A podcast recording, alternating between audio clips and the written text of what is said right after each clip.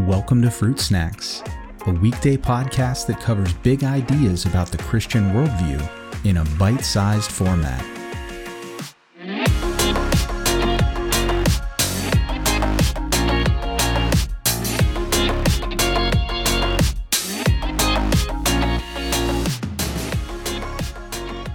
Hey everyone, in this episode, we're going to look at another argument for the existence of God and why belief in God is rational. And this is an argument that might be one of my favorites. It's called the argument from fine tuning. And what it basically suggests is it takes a um, observable fact about the universe, actually, many observable facts about the universe, and it asks the question what's the best explanation for these facts that we observe? And the facts fall broadly into this category of fine tuning. What that means is that scientists have observed that many of the constants and quantities that revolve around the, the makeup of our universe fall into a unbelievably tiny and narrow range that would actually permit life. And I'll give you some examples of what what these would be. There's actually a, a very large number of constants and quantities, but they would be things like the gravitational constant.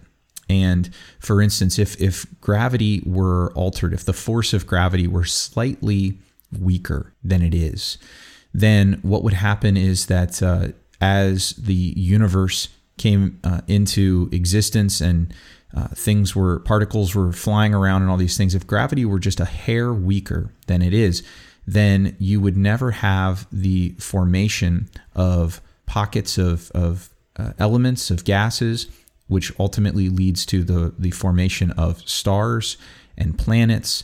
And so nothing would actually form. On the other hand, if the gravitational constant were just a hair stronger than what we observe and measure, then things would have basically crunched together uh, in such a way that Again, no stars, no planets, and therefore no life. Now, that's just one example of fine tuning. You see this in other examples, all the way down to the, the atomic level. For instance, the electromagnetic forces. Being exactly what they are is what allows chemistry to occur. And if they were just altered a tiny, tiny fraction, then chemistry as we know it would break down and nothing could happen. No cells, no life, nothing. You also have things like the rate of expansion of the universe. If it were any uh, faster, then things would have just flown apart. And again, you would never have galaxy formation or anything uh, on a smaller scale.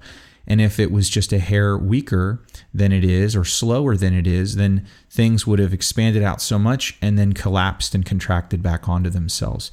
So the question is not whether we observe that these uh, values are very, very, very finely tuned. We, we obviously do. And no one really disagrees about this. And to give one more example of just how finely tuned we're talking, if we take the, the example of gravity, for, for instance, the value of gravity as it is is estimated to be somewhere around 1 in 10 to the 60th power uh, out of all the possible values that it could have. And to give you a, a way of wrapping your head around a huge number, that is 1 in uh, one with 60 zeros behind it. Now, for comparison, if you're an average adult, you have about one with 14 zeros number of cells in your entire body. And so we're talking about an astronomically large number here, and the value of gravity is one of those uh, possible numbers. And it's the right one. And in fact, what we observe is that every single one of these values, and there are dozens and dozens and dozens of them, are all the right one for life to be permitted by a universe like like ours rather than to be hostile to it where no life at all would would even be possible let alone actually form. And so the argument from fine tuning goes what is the best explanation for these these uh, numerous fine tuned values that we find, these are values that appear at the very beginning of the universe or, or almost immediately at the beginning of the universe. And so there isn't time for them to sort of settle into the values that they have. They had these values right at the very first moment that the universe came into existence. And so the question then becomes what's the best explanation? And really there's there's three. The argument goes that uh, the the best explanation for these values as we see them could be either that uh, it is by necessity that these values are what they are, that they have to be exactly these values and they could not be otherwise. The other explanation would be that these values are what they are simply by chance. And then the third explanation would be that these values are what they are because they were designed to be what they are. And so, as the argument from fine tuning goes, when you when you examine each of these explanations, you find that uh, the necessity argument breaks down because it's simply not true that our universe could not possibly have any other values. When we look, such as with gravity, at all the other possible values that that, that uh, gravitational constant could have taken, it's uh, it's not only not necessary that the value is what we actually observe. It's overwhelmingly more likely that it would have been any of the other non-life permitting values. So necessity isn't a good explanation because it very obviously could have been other uh, than what it is. Now, chance is also a hard a hard pill to swallow because if we think that the the the values of some of these constants falling into the the range that they do is unlikely. When you add up the chances that every single one of these dozens of values would all happen to simultaneously fall into the range that they do, you end up with a number that is just almost inconceivably unlikely. And so it's at such a level that if you were to if you were to spend an infinite amount of time rolling dice with these odds, it would just never come up.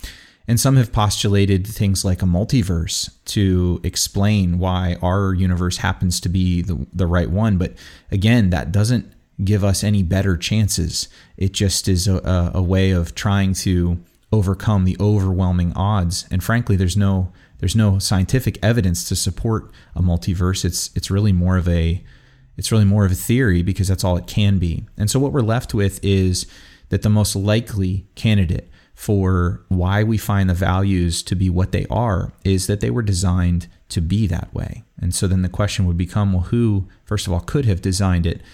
And then who would be capable of designing such a thing with all these numbers and values as we observe? And the conclusion for many is that, well, that would be God. And so, in a nutshell, that's the argument from fine tuning. Uh, I find it to be very persuasive because it makes use of scientific facts and, and observations that are basically ubiquitous, uh, that, that none disagree on. And then we just walk through what the best explanation for those things could be. And uh, what we're left with is that it's a very likely and a good explanation that there's a designer behind the universe that we live in and observe.